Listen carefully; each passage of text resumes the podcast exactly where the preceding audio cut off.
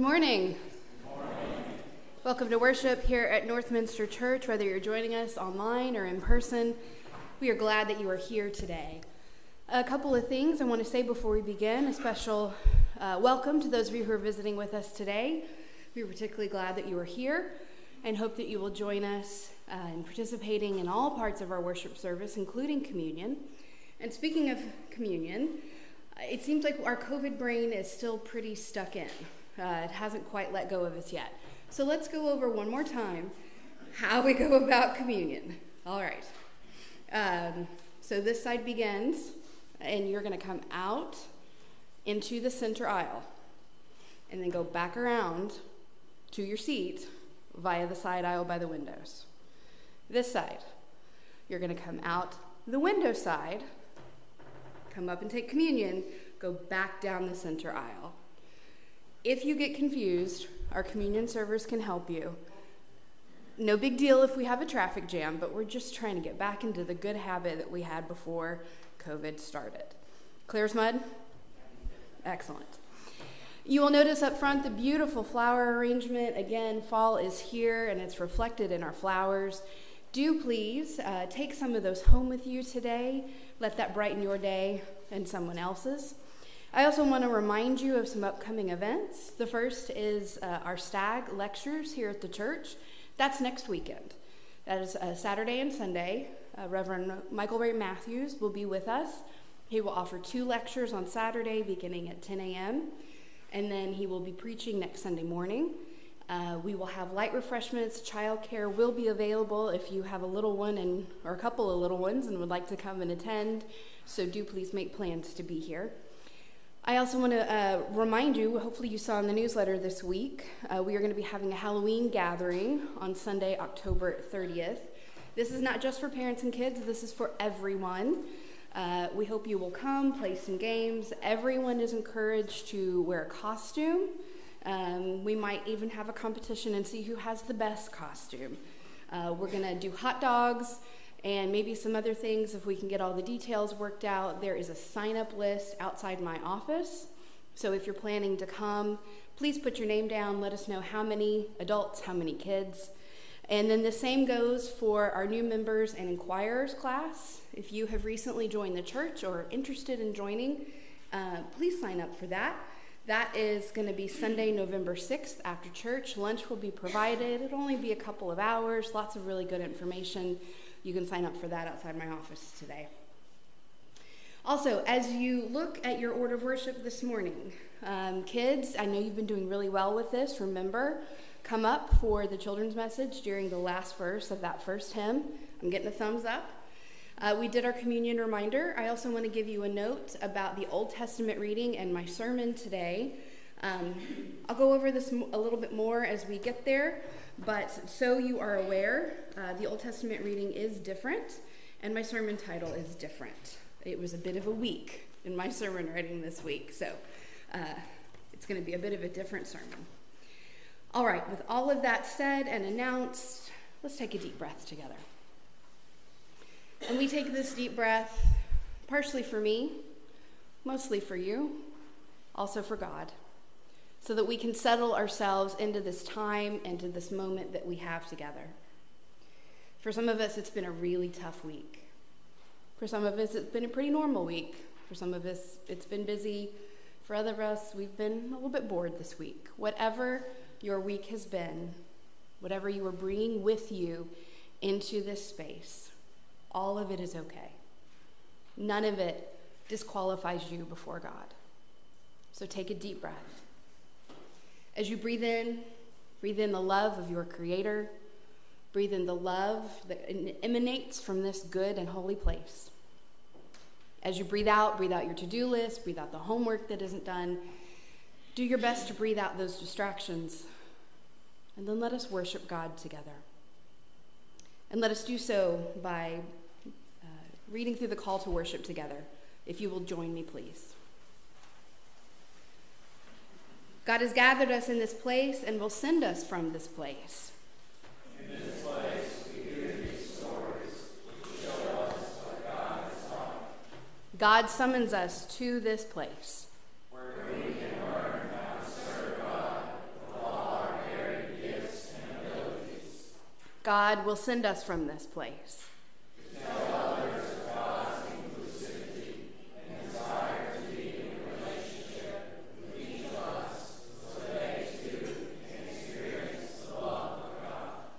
Thanks be to the one who creates us and sustains us.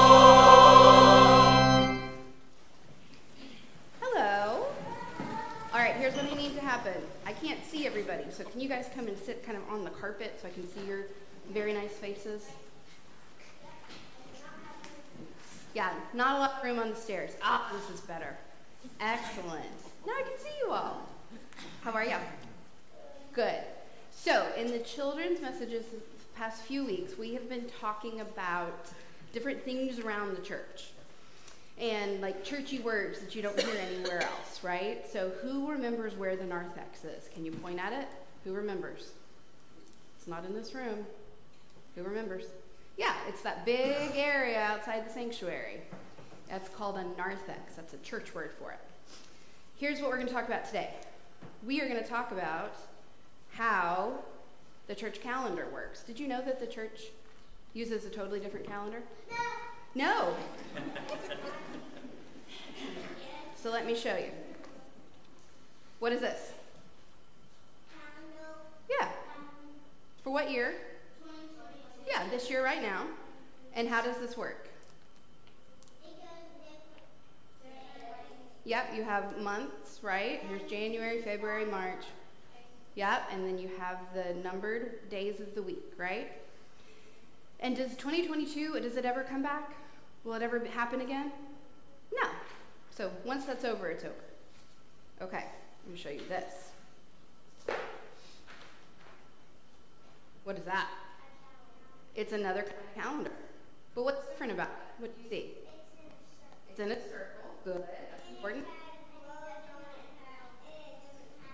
Doesn't have numbers. Yep.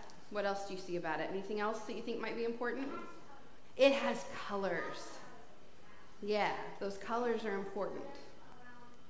It does. It has letters up here, and then this big green section down at the bottom just so the choir has a reference. you know what we're talking about. This is called a liturgical calendar. Liturgical is a word for any of the things that we do together in worship. So, the way that this works is the church calendar is set up by seasons. You know what a season is? Yes. Tell me a season. Like a season in the regular year. Uh, winter. Winter. There's Easter church season. Summer. Yep, you have you know what seasons are. Fall I wish fall break was a whole season, but it's not. so this is set up by seasons and they're color coded. So turn around and look at me. There we go, good job. So these are color coded. So you see this top portion. Can somebody read that? What does that say? Good. So half of the year we spend talking about Jesus, right? Yeah. And when do we normally start that? Do you guys remember?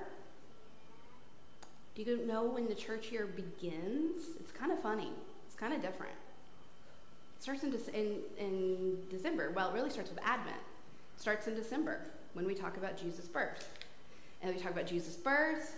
We go into January. We talk about Jesus being um, circumcised. We talk about then Jesus growing up and his ministry and his disciples. And then we talk about Jesus' death and resurrection. When does that happen? Do you guys remember when that happens? You said it earlier. When do we celebrate Jesus' death and resurrection? Easter, exactly. That's a whole nother season over here. That's this white one. And then we have a red one. This is Pentecost. That's a whole celebration unto itself.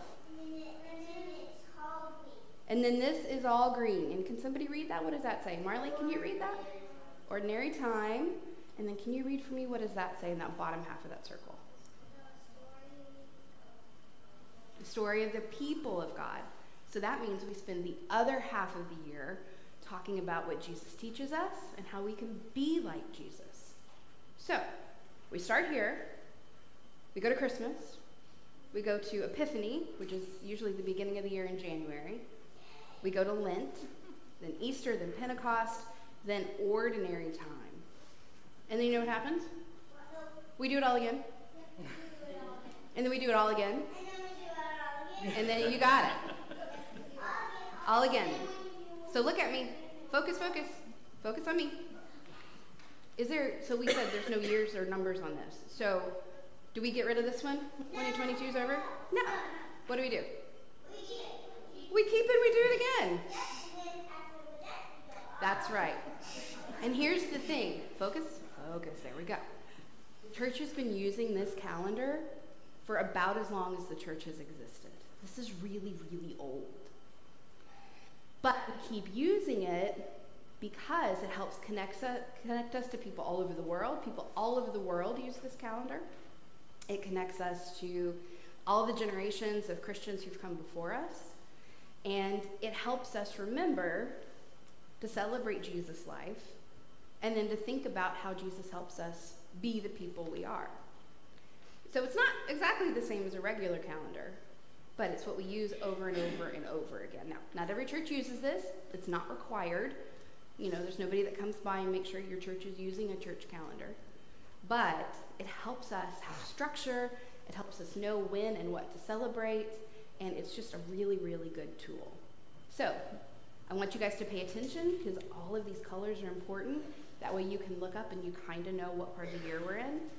And remember that being in church every Sunday not only connects you to all of these people, it connects you to Christians around the world and it connects you to all sorts of Christians in history. And that's pretty cool.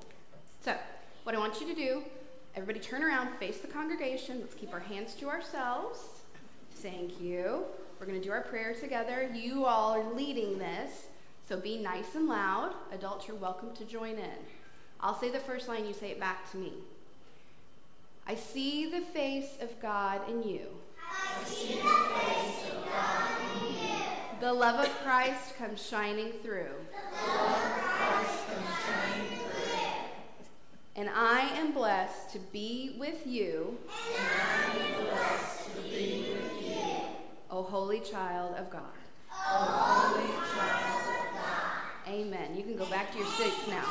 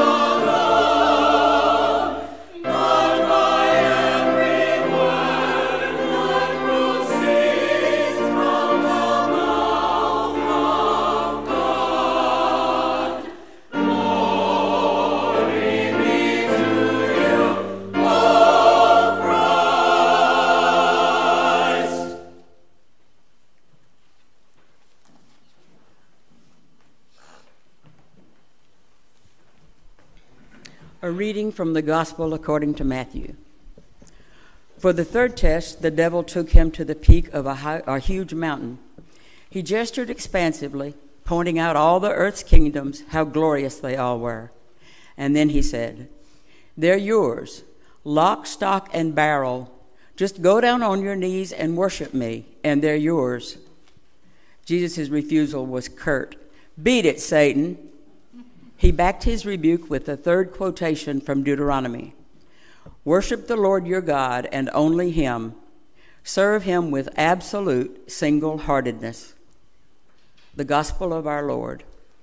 Thanks, Thanks be to God.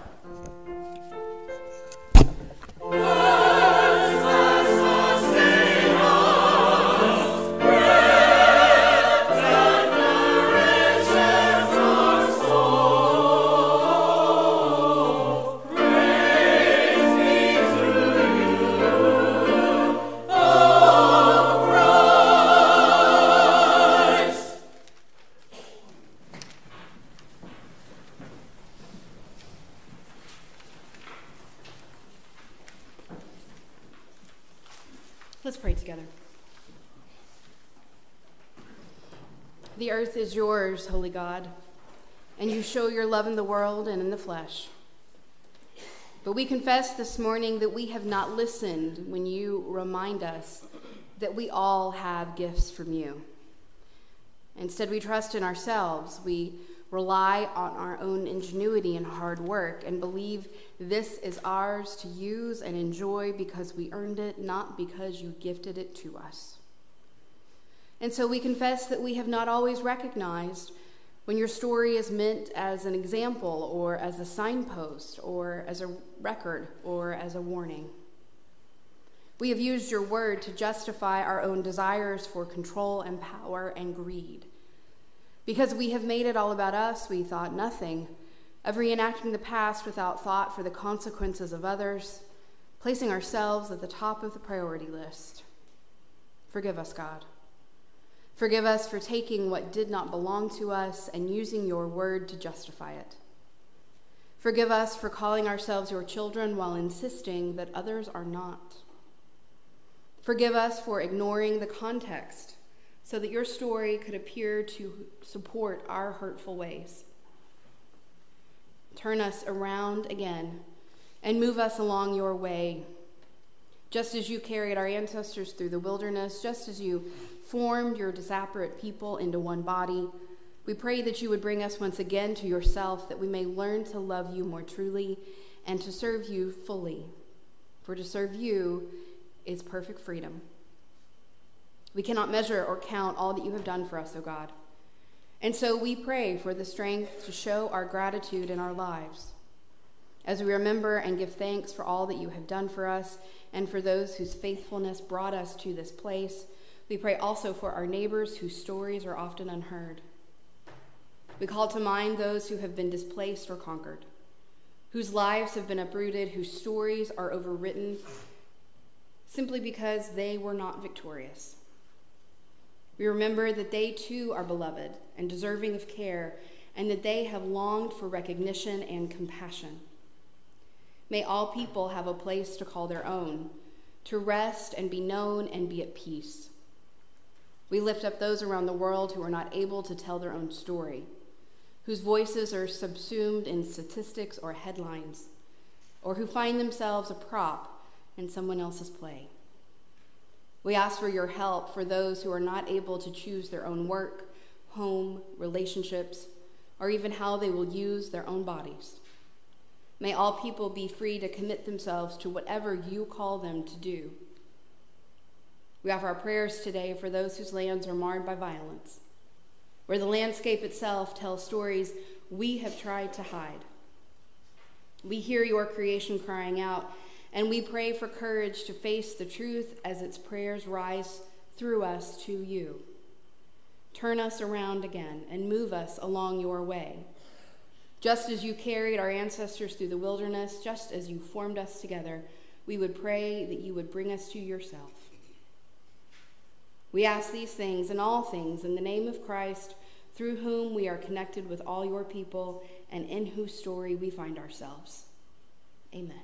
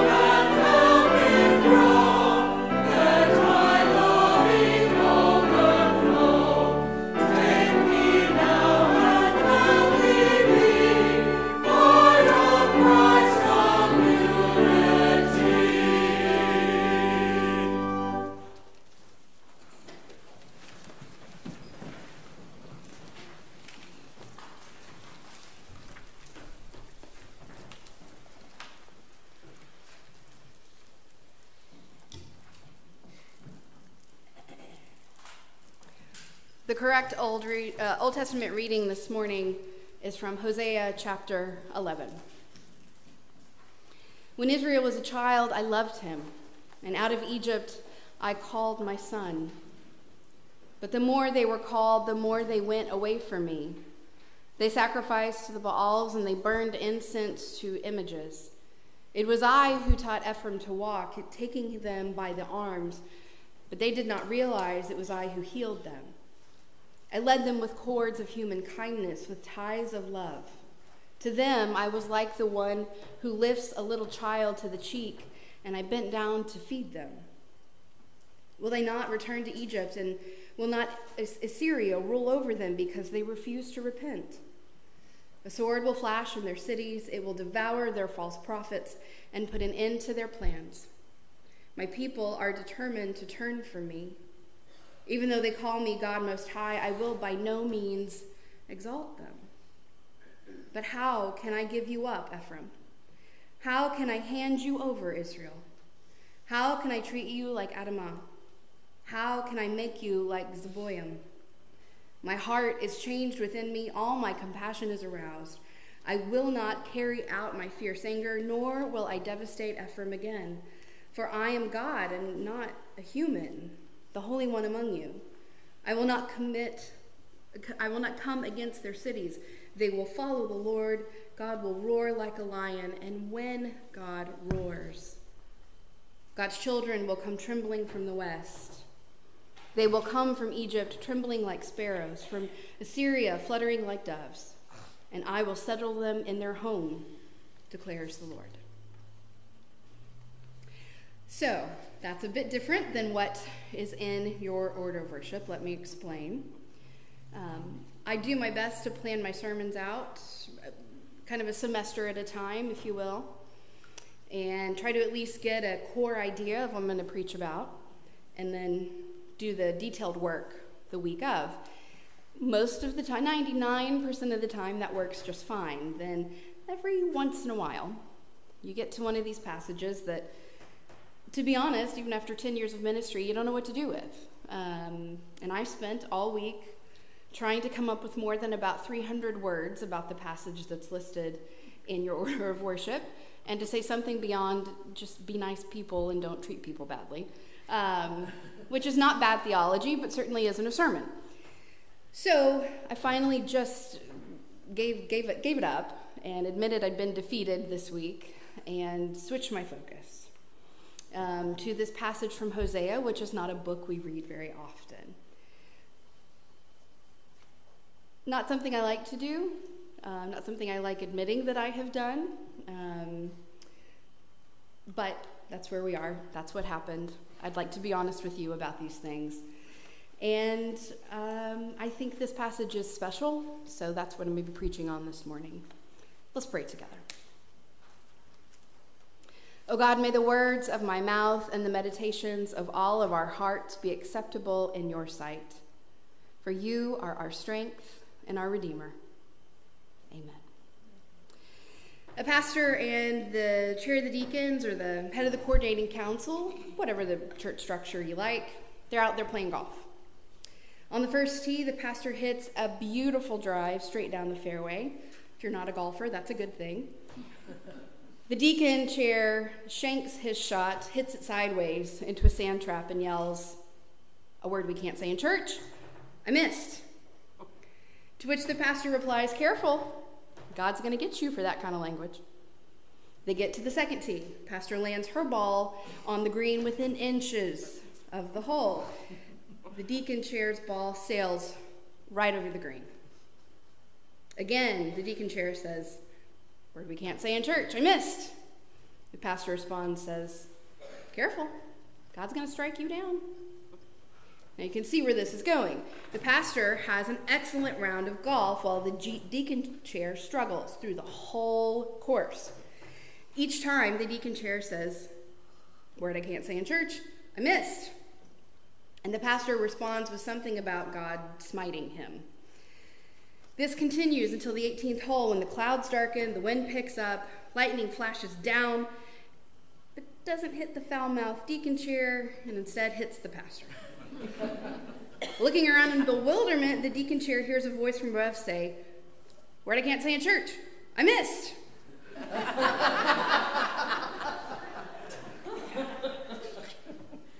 if there's a single stereotype that comes to mind when we talk about the God of the Old Testament, it is of an angry, wrathful deity doing scary things we don't understand. God in the Old Testament kills people for merely touching the Ark of the Covenant. We talked about that weeks ago. God's anger is kindled, kindled, such a good word, when people worship other gods. And if you Google God, just the word God, and lightning, Google those two things together, you're not only likely to find that joke I just told you, but a plethora of others. the imagery of God smiting people is often fodder for cartoon strips like Gary Larson's The Far Side and Jim Carrey, that unforgettable moment in Bruce Almighty when he says, Smite me, oh mighty smiter. It's a great movie. Of course, having a sense of humor about our religion is necessary. We should be able to laugh at ourselves and ask hard questions about our sacred text. But we Christians have a tendency of divorcing ourselves from the stories about God that make us uncomfortable. The God of the Old Testament seems scary and unpredictable. We much prefer Jesus, who lets the little children come to him. He's our friend, our Savior, the picture we've seen all our lives in Sunday school. He's familiar. But we also tend to forget that Jesus talked about hell more than anyone in the Old Testament ever did. Jesus flipped tables while brandishing a whip in the temple. And he called a woman who came to him for help, he called her a dog. We tend to forget that Jesus was and is God. And when we forget this, we separate our God from the Old Testament God and we miss things. We miss God's graciousness and God's love for creation. We miss the glorious language of the psalmist who pour their hearts out to the Almighty. We miss how many chances God gives the people to return to her. And we miss beautiful passages such as this morning's chapter from Hosea. Now, Hosea is what's called a minor prophet. Now, minor is not um, about the importance of the book, it's about the length of the book. So don't get confused there. This is still just as important as any other book in the Bible. It was written probably in the 8th century in Israel. The timestamp of this morning's text is 200 years after King Jeroboam, if that name sounds familiar. Um, he didn't have an easy rule, and things have not gotten better. Hosea's story begins with his unfortunate marriage commanded by God to a woman named Gomer. It is not a happy union, and the text makes it clear that the conflict between Hosea and Gomer is a direct reflection of the state of God's relationship with Israel. There's a, if you want to read a different version of that story, there's a pretty not great uh, Christian romance novel. Uh, I don't remember the title, but it's based on this story. So, in the chapter before this morning's reading, the Lord pours out frustration and heartbreak with Israel and Judah. Then we reach this poem in chapter 11, and God's tone changes dramatically. The Lord speaks of loving her son Israel from childhood, teaching Ephraim, that's one of the 12 tribes, was a way to talk about Israel. Teaching Ephraim to walk, lifting Ephraim like a baby to my cheek, bending down to feed Ephraim. Any parent will recognize these as the tender actions of a beloved child. But sadly, all of, the, all of God's efforts have been spurned by the people. As my Old Testament professor, his name is uh, David Garber, notes, we read in chapter 5 of Hosea that despite God's loving care and instruction, the people turn away ultimately choosing subjugation to Assyria instead of the loving embrace of God. Now, at this point in history, Assyria is becoming a major power. Egypt has long been the world power before this, and between Egypt and Assyria, Israel is caught in the middle between these two big, basically superpowers. The rub comes when the people put their trust in Assyria and submit to the political powers that dominate the region rather than trusting God. Despite God's best efforts, God has to watch Israel make choices to move further and further away from her love and care.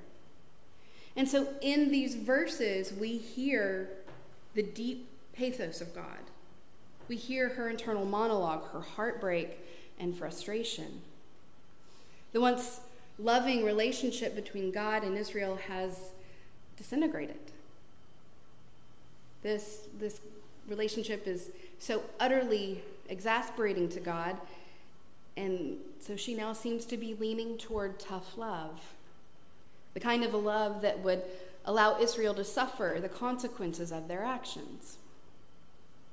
But then we get to verse 8 and see a rare glimpse into God's inner turmoil over the actions of her child. The thought of punishing this child literally causes God's heart to turn over upon itself. And while God feels the anger, that anger that any parent disrespected by a child would probably feel, God rises above the desire to punish Israel. How can I give up on you? God asks. How can I turn you loose and let you be ruined? Now, let's be clear. As Dr. Michael Chan points out, between verses 7 and 8, there is no change in Israel. There's no change in the people. There is only a change in God. Rejecting wrath and, and pettiness and, and destruction, God brings forth a new promise. I am not going to act on my anger. I am not going to destroy Ephraim. Put another way, God decides not to act as we humans would. Recognizably parental though God might be, God is still God. Despite exasperation, despite hurt and frustration, God's profound divine hurt gives a way to div- profound divine love. Let me say that again. Despite exasperation, despite hurt, despite frustration, God's profound divine hurt gives way to profound divine love.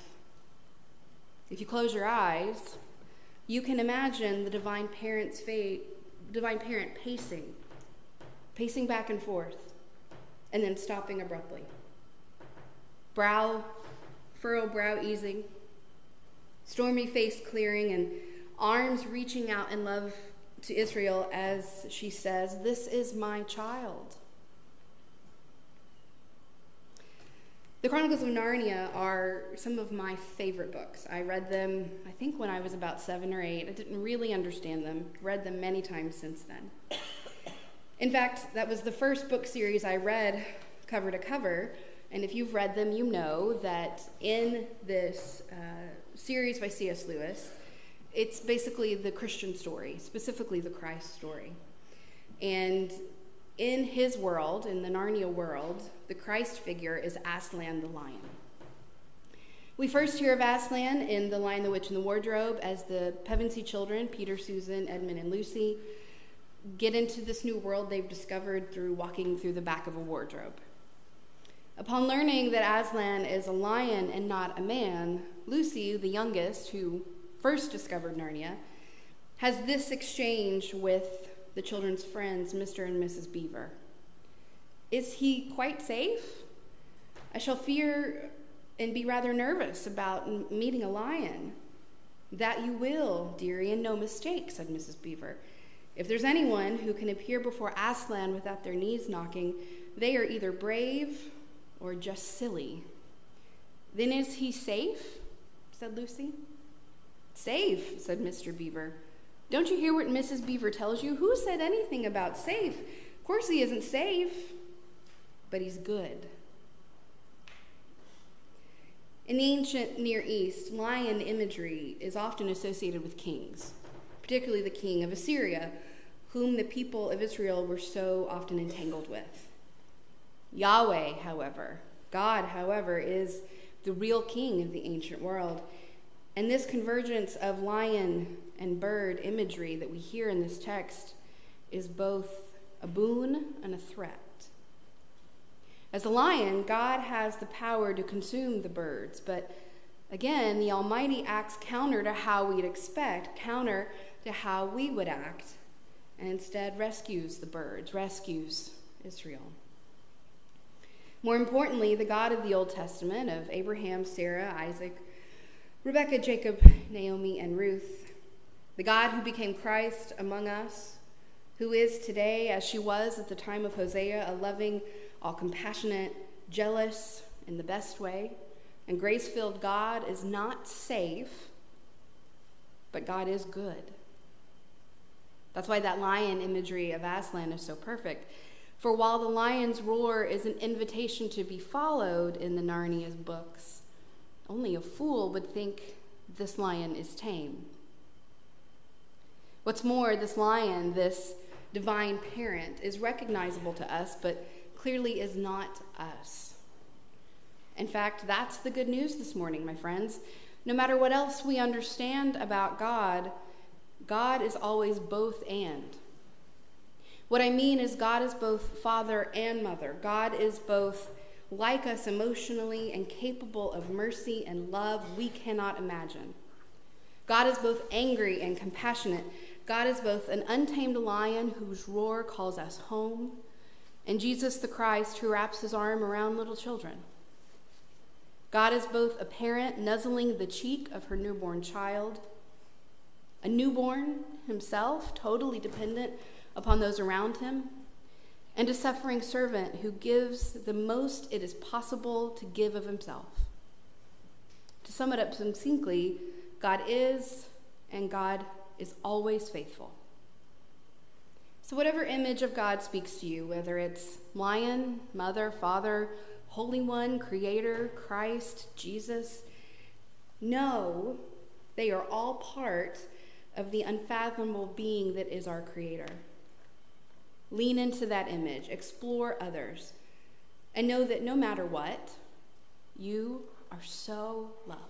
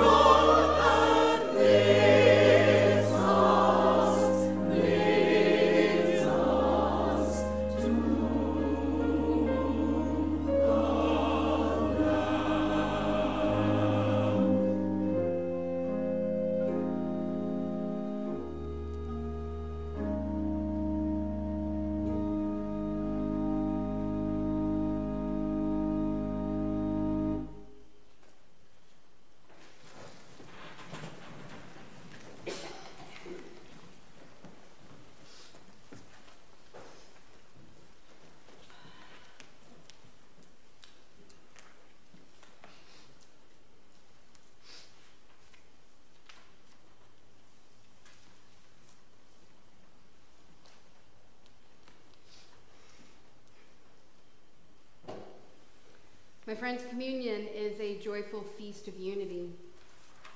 Christ has gathered his people around the earth to commune at this table. This is not my table. This is not Northminster's table. This is God's table. So we gather at this table where everyone is equal. We gather around this table across political lines and economic lines, in places of powerfully protected affluence and among the poorest of the poor and we share a meal, remembering and celebrating the one who is the tangible heart of God. And so come to this table. Come with your doubts, come with your hopes, come with your inadequacies, with your strengths. Come just as you are. For at this table, there is always room, and everyone is welcome. Now, if you would, let's pray together the prayer that Jesus taught us. Our Father, Father who who art in heaven, hallowed be thy name. Thy kingdom come, thy will be done, on earth as it is in heaven. Give us this day our daily bread, and forgive us our trespasses, as we forgive those who trespass against us. And lead us not into temptation, but deliver us from evil. For thine is the kingdom, the power, and the glory forever. Amen.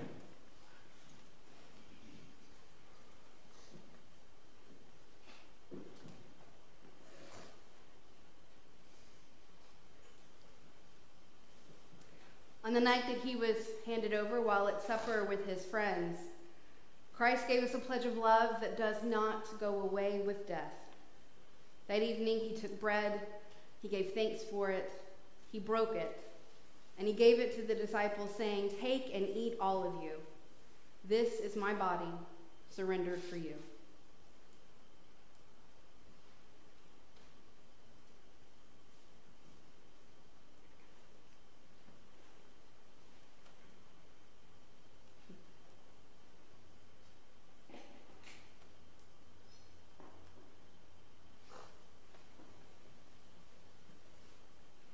Then, when supper was over, he took a cup, he filled it with wine, he gave thanks for it, and he shared it with them, saying,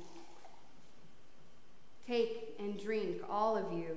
This is the seal of the new covenant, my poured out life.